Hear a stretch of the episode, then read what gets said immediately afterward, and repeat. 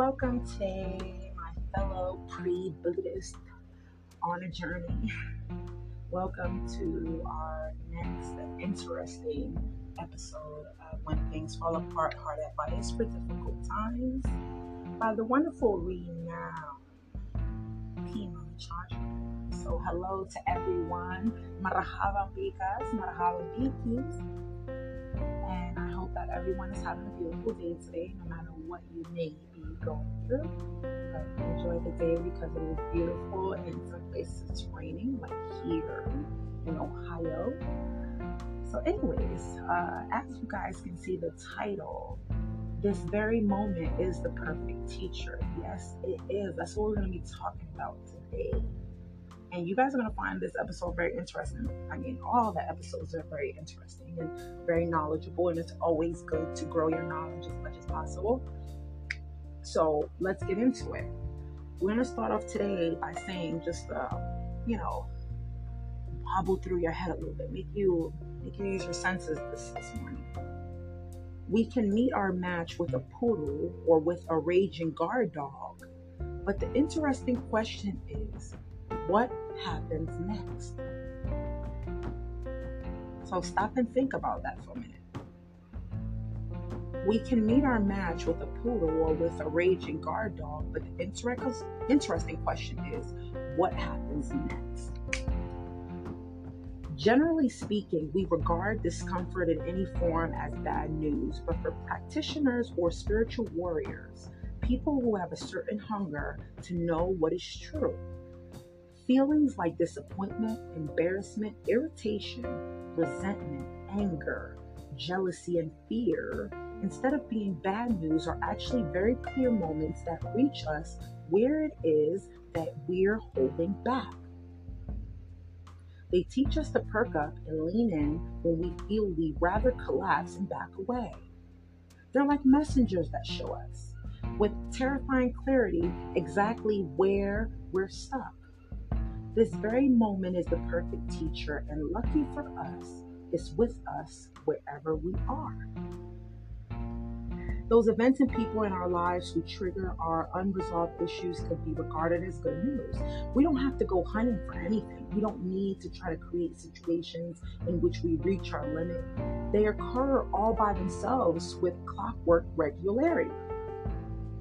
Each day, we're giving many opportunities to open up or shut down. The most precious opportunity presents itself when we come to a place where we think we can't handle whatever is happening. It's too much it's gone too far.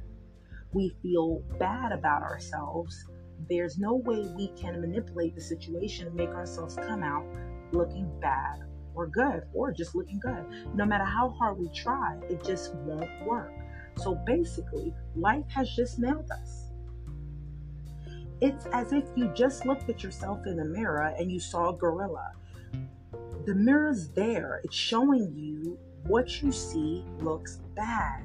You try to angle the mirror so you'll look a little bit better, but no matter what you do, you still look like a gorilla. That's being nailed by life, the place where you have no choice except to embrace what's happening or push it away. Most of us do not take these situations as teachings. We automatically hate them. We run like crazy. We use all kind of ways to escape all addictions stem from this moment when we meet our edge and we just can't stand it. We feel we have to soften it, pad it with something, and we become addicted to whatever it is that seems to ease the pain. In fact, the rampant materialism that we see in the world stems from this moment. There are so many ways that have been dreamt up to entertain us away from the moment. Soften its hard edge deaden it so we don't have to feel the full impact of the pain that arises when we cannot manipulate the situation to make us come out looking fine. Meditation is an invitation to notice when we reach our limit and not to get carried away by hope and fear. Through meditation, we're able to see clearly what's going on with our thoughts and emotions, and we can also let them go. What's encouraging about meditation is that even if we shut down, we can no longer shut down in ignorance. we see very clearly that we're closing off. That in itself begins to illuminate the darkness of ignorance. We're able to see how we run and hide and keep ourselves busy so that we never have to let our hearts be penetrated. And we're also able to see how we could open and relax. Basically, disappointment, embarrassment, and all these places where we just cannot feel good are a sort of death. We just lost our ground completely. We are unable to hold it together and feel that we're on the top of things rather than realizing that it takes death for there to be birth. We just fight against the fear of death. Reaching our limit is not some kind of punishment, it's actually a sign of health that when we meet the place we are about to die, we feel fear and trembling. A further sign of health is that we don't become undone by fear and trembling, but we take it as a message that it's time to stop struggling and look directly at what's threatening us. Things like disappointment and anxiety are messengers telling us that we're about to go into unknown territory. Our bedroom closet could be unknown territory for some of us, for others, it's going to be an outer space. What evokes hope and fear for me is different from what brings it up for you. My aunt reaches her limit when I move a lamp in her living room. My friend completely loses it, loses it when she has to move to a new apartment. My neighbor is afraid of heights. It doesn't really matter what causes us to reach our limit. The point is that sooner or later, it happens to all of us. The first time I met Trungpa Rinpoche, or Rinpoche, depending on how you pronounce it, was with a class of fourth graders who asked him a lot of questions about growing up in Tibet and about escaping from the Chinese communists into India. One boy asked him if he was ever afraid. Rinpoche answered that his teacher had encouraged him to go to places like graveyards that scared him and to experiment with approaching things he did not like.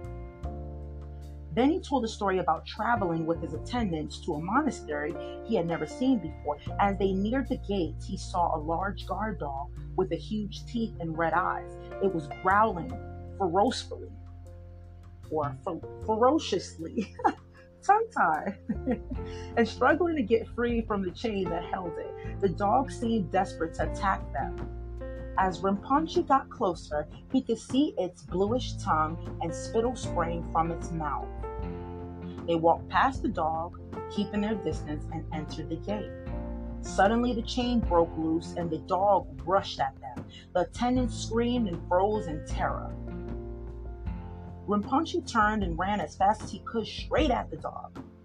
The dog was so surprised that he put his tail in between his legs and ran away. We can meet our match with a poodle or with a raging guard dog, but the interesting question is what happens next? The spiritual journey involves going beyond hope and fear and stepping into unknown territory, continually moving forward. The most important aspect of being on the spiritual path may be to just be keep moving.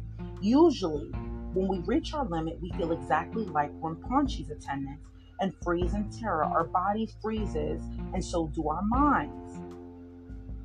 How do we work with our minds that we meet our match?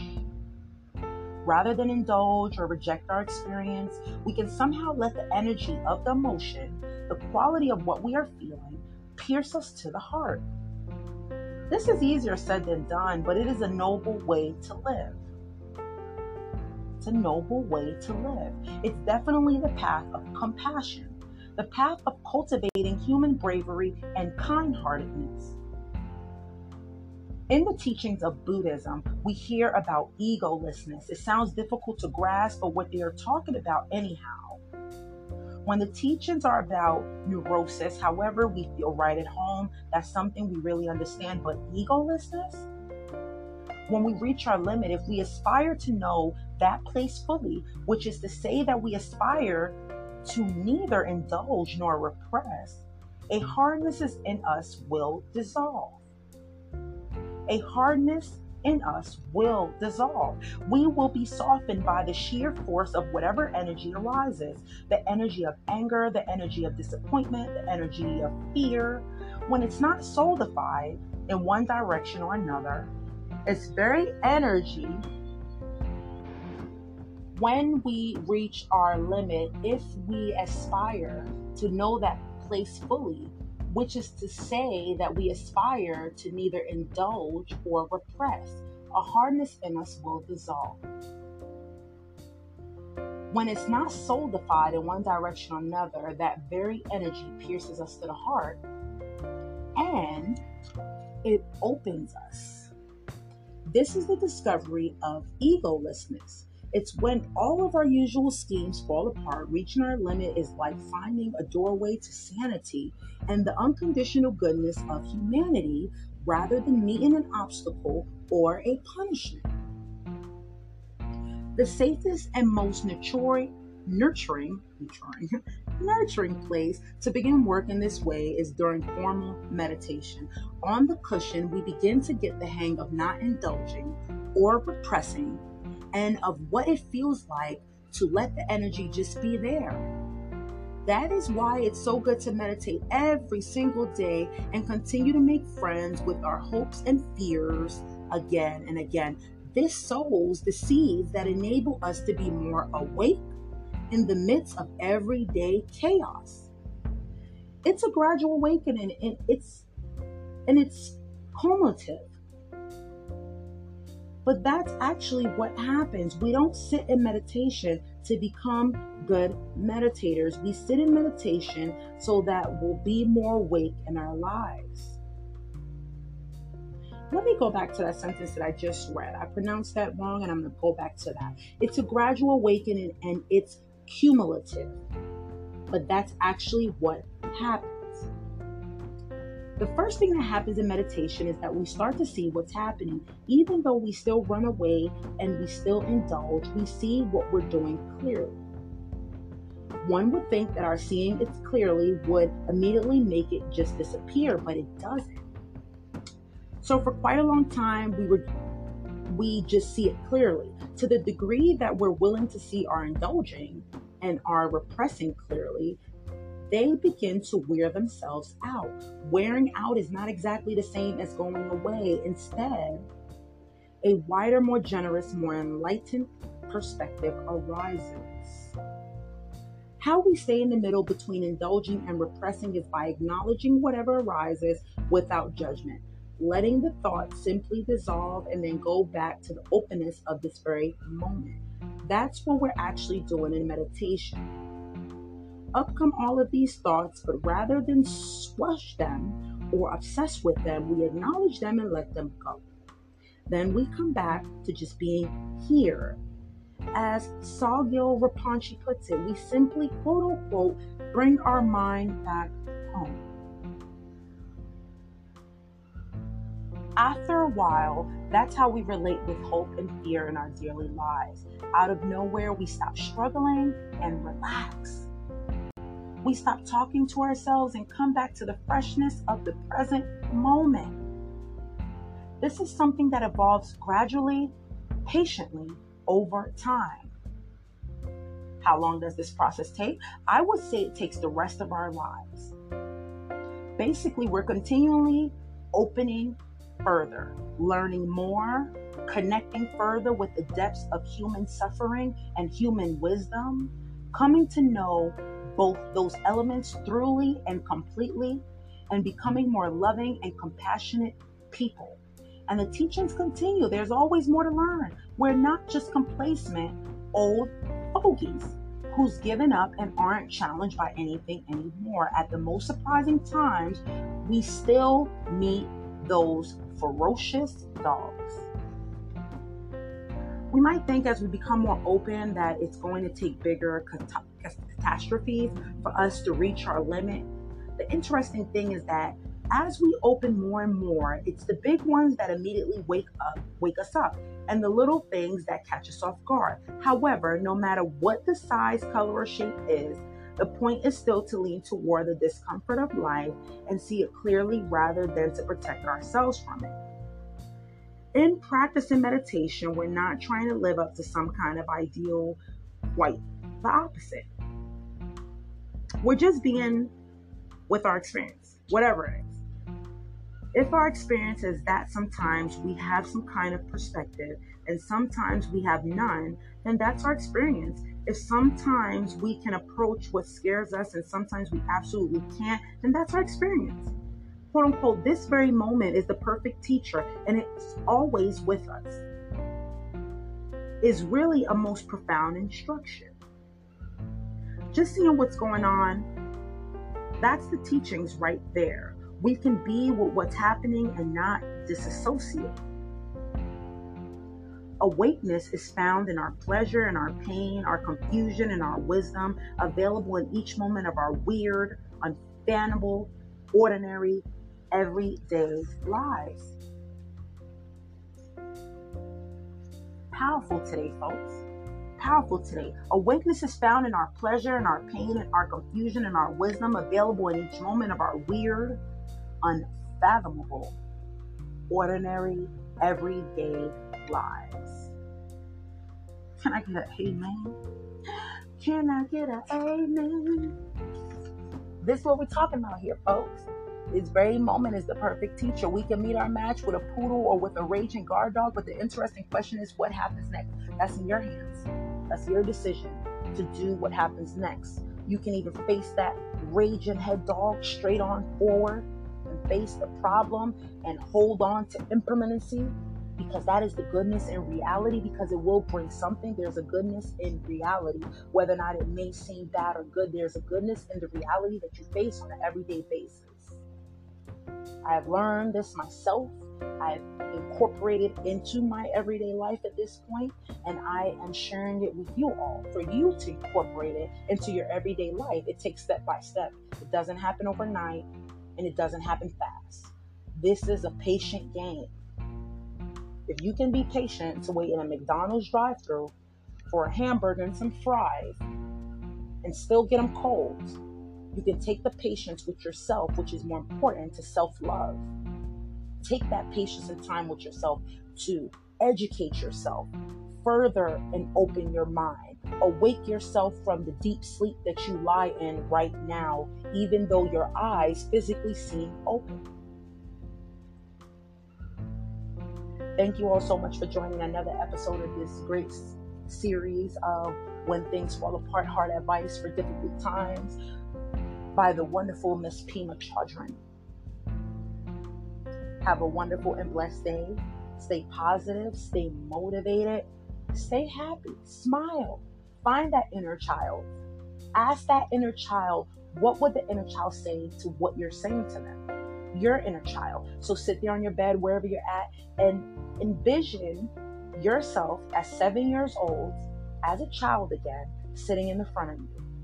And ask your inner child, say the following What should I do about this? And you're going to realize that that inner child is going to give you a simple, easy answer. No complications, no deferment, no excuses, an easy peasy answer. The answers are within you every day, every moment of your life. You just have to take the time to reach that lotus plant that sits within. Find your lotus friends, folks. I talked about this in my other episode. Your lotus friends are there. There might be other lotus friends, but there's a lotus in you, and then there's lotus friends around you, and then you got the head Buddha. When you find them, let me know. Comment. Send me a message but find the inner peace.